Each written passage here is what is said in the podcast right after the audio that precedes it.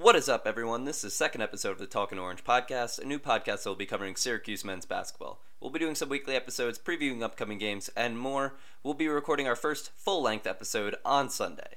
I am your host, Dylan Feiner. I write for nunesmagician.com, and you can find me on Twitter at dfines31, where I tweet out Syracuse news, analysis, and I broadcast live after every Syracuse men's basketball game via Periscope. In this episode, I will be previewing the upcoming matchup between the Syracuse Orange and the Virginia Tech Hokies. Without further ado, let's talk Orange.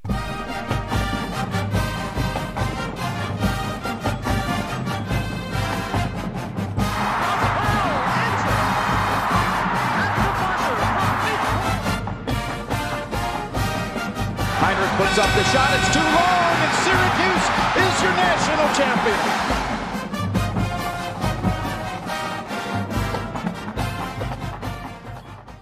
14 and 5 Syracuse Orange will be putting their three game winning streak on the line as they travel down to Blacksburg, Virginia for their matchup with the 10th ranked Virginia Tech Hokies. Tip off is at 8 p.m. and coverage is by ESPN. Syracuse leads the all time series with Virginia Tech 9 to 3. Last year, Virginia Tech came to the Carrier Dome for Syracuse's ACC opener on New Year's Eve. Oshae Brissett led the way with 19 points. Tyus Battle and Frank Howard both had 17 points, and all three players had 40 minutes in the Syracuse win. Virginia Tech is led by fifth year head coach and one of my favorite coaches in the ACC, Buzz Williams. Williams has led his Virginia Tech Hokies to two straight NCAA tournament appearances, and this season will be a third, barring a complete collapse of his Hokies squad. His team is 15 and 3 so far this season and 4 and 2 in conference. All three of the Hokies' losses so far this season have come on the road. The Hokies suffered a weird loss back in November at Penn State. They lost 63 to 62 in what was a tight game, uh, tightly officialed from what I remember.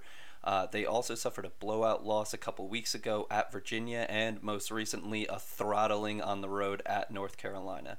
Their notable wins this season came on neutral court sites against Purdue and against Washington and Mike Hopkins. Quick Virginia Tech scouting report. The Hokies are a pretty experienced team this season. They've got a few juniors and seniors that dominate minutes on their roster. They also run out of height pretty quickly after Kerry Blackshear Jr., who's their tallest player at six foot ten. They've got a few six foot five and six foot six wings that they play with, and they're also not a great rebounding team. On the offensive end, they're pretty high powered. They rank seventh in the country uh, in offensive efficiency according to Ken, KenPom. They're 11 out of their 18 games so far this season. They've scored over 80 points. Uh, that's opposed to Syracuse, who has done that just four times so far this season. A little difference in play styles there, but nonetheless, they're a high powered offense. This is all despite their tempo. They're among the bottom 10% in the country in pace this season. So they played a slow pace, but they still score a lot of points.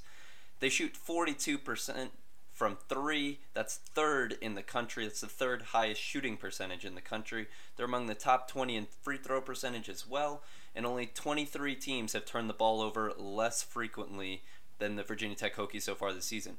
On the defensive end, they turn you over. They're seventh in steals in the country. They have some quick and athletic guards on the wing. Nickeil Alexander Walker and Justin Robinson, in particular, they both move their feet well, play chest up, arms out defense.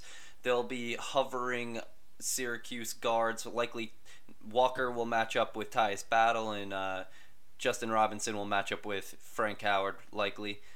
There's no real rim protector outside of Blackshear, so if Syracuse can pull Blackshear away from the rim, uh, they could get some drives going to the basket and hopefully have no trouble getting shots up.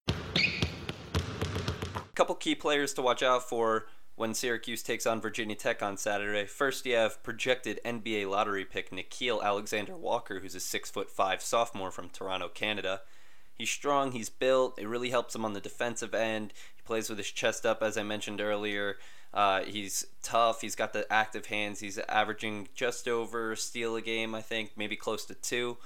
He drives to the basket well, protects the ball, gets up through contact. Uh, he's a really well rounded basketball player, projected to go in, as of now, the top five in the NBA draft. He's averaging 18 points, 4 rebounds, and 4 assists per game. He's actually hyper efficient shooting it from the floor, shooting 44% from three. Let me just say that again 44% from three and 61% inside the arc. Last year, he had 19 points in just 24 minutes against Syracuse when the team came to the Dome. Kerry Blackshear is another player to look out for. He's a 6'10, 240 pound center. He's averaging 14 points and six boards per game. He's a force down low, a good player. He isn't particularly skilled in any way. His biggest attribute is his size and his motor. He really works on the offensive glass and he will body up in the low post. So for this segment titled Shooter, I'm just going to read off a list of names since Virginia Tech is such a good shooting team. You got to get used to hearing these guys' names because if uh, Virginia Tech beats us, it'll probably be by the long ball and uh, it'll be these guys beating us. So Ty Outlaw is shooting an ungodly 47.6% from behind the arc. Nickeil Alexander Walker, as we said, shooting 44%. Ahmed Hill is shooting 44%. Then you get a couple role players. Wabissa Bede is shooting 43.8%. Isaiah Wilkins, 42%. Justin Robinson, he's shooting 37%. And then Kerry Blackshear is shooting 33%, albeit on just 27 attempts so far this season. So they have a bunch of capable three point shooters. Uh, might be a problem for the Orange. A couple keys for Syracuse against Virginia Tech. Syracuse is going to need to make sure that they're closing out and taking away three point shots. Uh, it's become a cliche, or rather, it is a cliche to say that Syracuse needs to defend the three point line well uh, because they play the 2 3 zone. However, Virginia Tech is one of the best three point shooting teams in the country, uh, shooting at a very high percentage. So, Syracuse is going to need to especially pay attention to the length of its three point or uh, two three zone rather, and how long they're stretching it out, making sure they're taking away any open looks from behind beyond the arc because Virginia Tech will make them pay.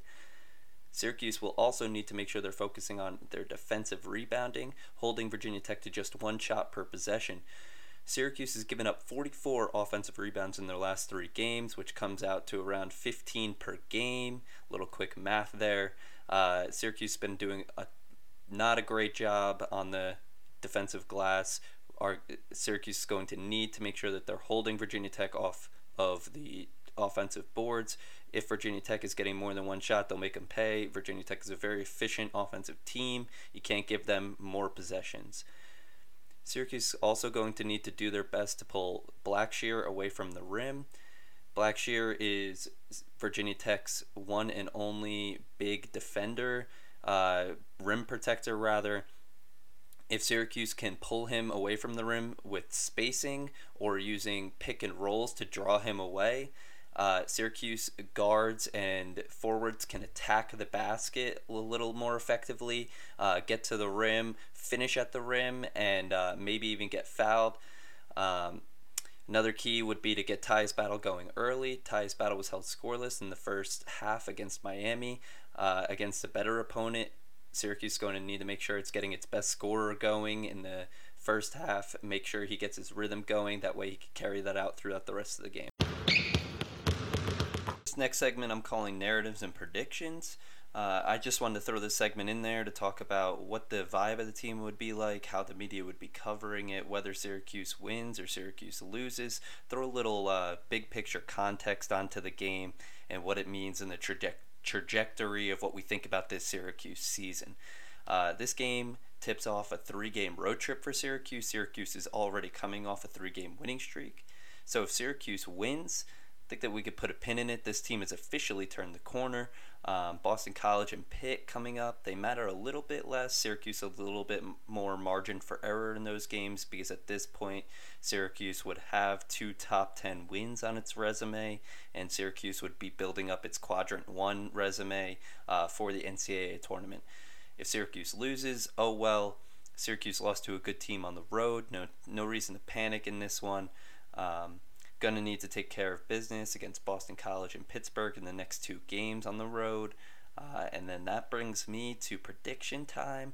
Call me a homer, call me biased. Uh, I'm predicting Syracuse to win this game 76 to 74. Based on the way Syracuse has been playing the last couple games, I don't see any reason to pick against them. Virginia Tech is a good three point shooting team.